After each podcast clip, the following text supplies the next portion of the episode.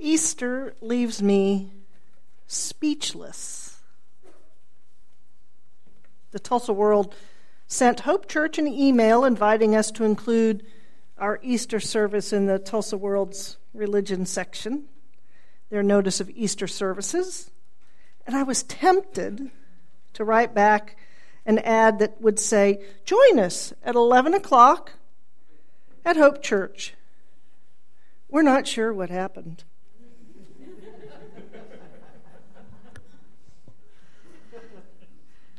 Easter leaves me speechless. Historically, Unitarian and Universalist Easter worship was like many of the anti Baptist Protestant groups of its day a joyous celebration of the resurrection. The stone had been rolled away, the tomb is empty. Death can no longer claim us. Jesus Christ has risen again. Alleluia. Easter leaves me speechless. This Easter memory stretches back 2,000 years to the death of a rebel. A rebel against the Roman Empire. The death of Jesus was a political killing. And regrettably, political killings continue today. Whether it is someone with the wrong color skin, or the wrong religious group, or the wrong gender, or the wrong poverty and powerlessness. Easter leaves me speechless. I don't know what to think. It's confusing. It's a smash up of death and rebirth and pagan and Christian sensibilities. Easter bunny, Easter eggs, pagan goddess Oestra. It's confusing. But then the days immediately following any death are like that. It doesn't matter if it is the loss of a charismatic leader or the loss of a loved one. The world is no longer the same.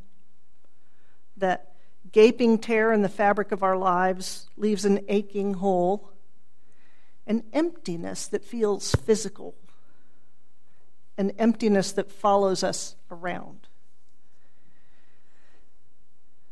So we turn to each other, speechless. Our eyes, our tears, our primal wails, our lost expressions speak clearer than words. We seek comfort in the familiar, and we trust that ritual will carry us over the vast canyon cut through our normal lives. So, with your experiences of your own loss, death of those around you in mind, try to imagine what the small yet completely devoted group of Jewish followers of Jesus must have felt when the vibrant spark of their political and religious revolution was abruptly extinguished. Anger, darkness, emptiness, confusion, speechless ashamed. Their spiritual leader was killed like a common thief. No doubt they went over and over in their minds all the events leading up to the crucifixion, how he died, and what happened afterwards. They may have been looking for anything, something they could have done differently. Could they have prevented that mock trial and crucifixion somehow? Eventually, they told each other what they knew and heard, just as we review and retell vivid details of any death that matters to us. So, in the case of the crucifixion, the memorials and details were passed on orally from person to person. This is what I heard. I saw them take him down. My aunt went to the tomb the next morning we know from biblical scholars and historians the Gospel of Mark is likely the earliest transcription of those oral traditions. And unlike the later three, the Gospel Mark ends very abruptly. We, hear, we heard its ending today. Overcome with terror and dread, they fled from the tomb. They said nothing to anyone because They were afraid.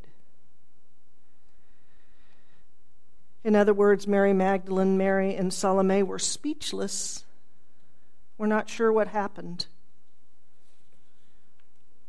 Only in the other three Gospels, written years later, did the Jesus community fill in more of those details, some political and some fantastical.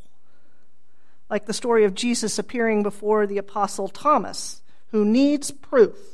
He asks for physical evidence that the man before him is the same one who was crucified, dead, and buried. As the story goes, the risen Jesus shows this doubting Thomas his pierced hands and wounded side. And this apparition of Jesus sounds miraculous.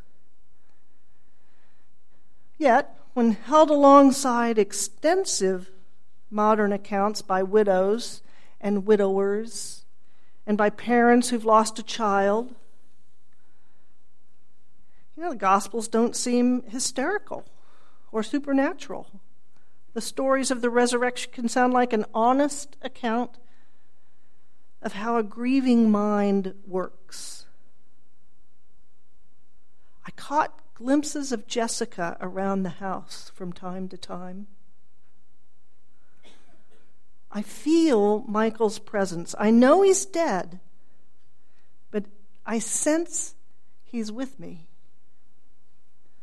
I dreamed about Denisha. It was so real.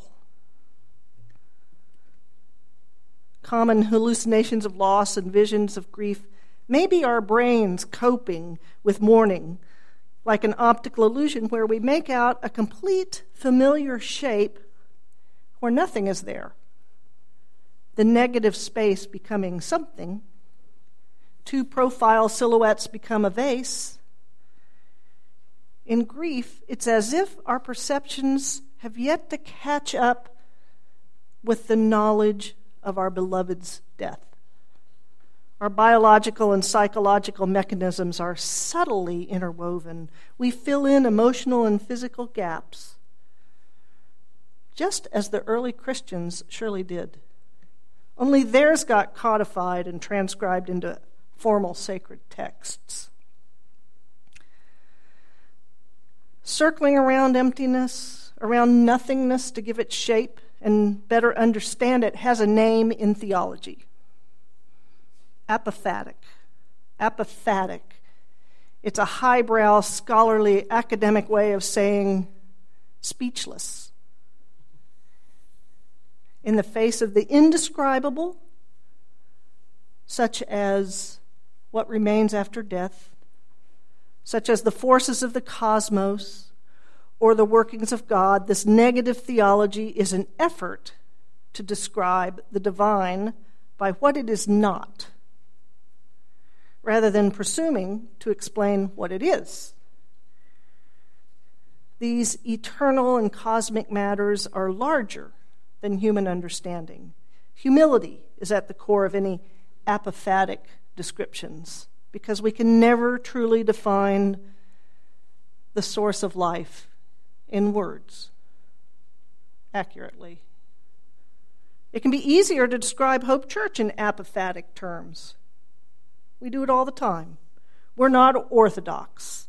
We're not gathered around a creed. We're not here because of a simple belief statement. So our church serves as an outline, a container filled with more abstract spiritual values of service and love and peace. Our memorial tree is a physical reminder of the memorials of the memories we hold dear, something we can't quite hold on to. And many of you, I do it too, use a similar negative set of descriptions to describe yourself. You're not Christian. You're not humanist. You're not atheist. You're not Jewish. You're not someone who believes in supernatural tales. Your descriptions are in this apophatic tradition. Pretty noble. the Hindi have a long tradition of apophatic arguments. They host these ritualized debates of riddles between priests. And it's a contest to describe the whole of reality, the essence of existence, the power holding the cosmos together. I would love to witness one of these contests. It's called Brahmodya, and this ritual competition always ends in silence as the, con- the contestants are reduced to speechless awe. After all their words, after all their arguments, they stand in empty silence. The priests and believers together understand all is connected while beyond human understanding. No words can fully describe it.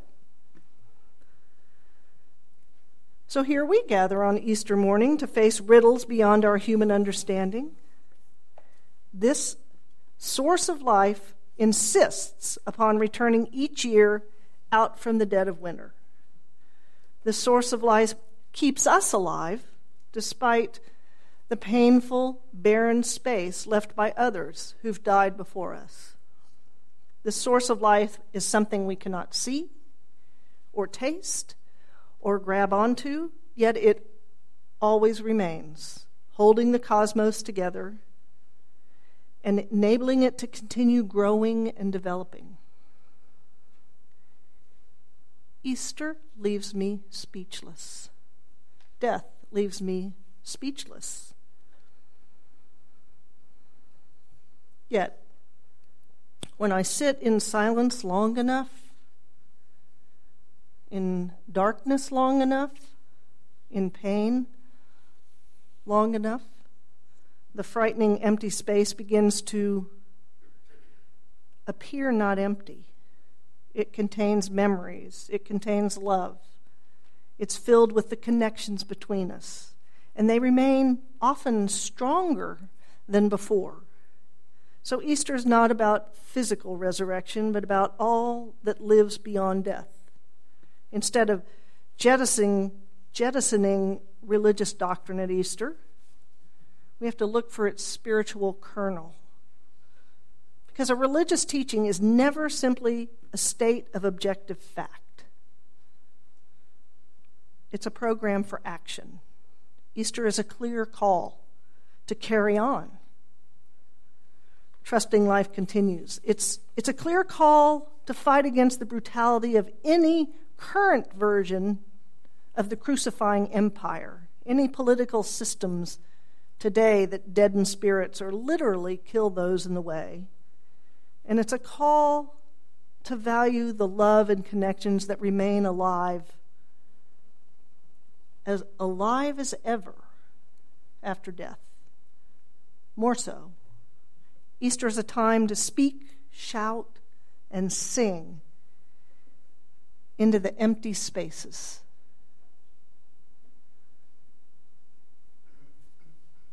I could say they are beautiful, those stars hemming the blue veil of morning. I could say it gives me pleasure, that bronze and perfect Passover moon, or I could say they make me glad, those laughing daffodils along our road. Or I could just as well say they are lit from within, divine, overflowing with some longed call, revelation, or even the growing vision of God. But today on Easter, I don't care which words I use to express my wonder. I'm just glad to be alive, blessed with such marvels. I could say that the earth hanging in space is an accident of the universe that just happened. Or I could say it is one more miracle in a cosmos full of miracles, one overflowing with divinity. But today, on Easter, for all my education and life experience, I cannot tell which word is which accident, miracle, they both seem to see each other's face in the mirror of my heart. And so I rise in gladness again and sing the marvel that everything is. When some argue for heaven and others argue for earth, for the life of me, I cannot comprehend the seriousness of the debate. After all, the heaven I see daily overhead never argues with me. It just tumbles clouds through my eyes and yours and paints the horizon pink and orange, come evening or come morning. And the earth I walk on never argues with me either. It mostly just explodes with buds and petals like some out of control fountain. Heaven and earth remain silent even when people malign the ancient exclamation, O God, by fusing with violence and entitlement. But now, on this Easter day, everything grows beyond words, beyond earth and heaven, into a necessary vision of harmony and peace for all. Peace for all humankind who rise into life that is alive. Amen. Alleluia. May it be so.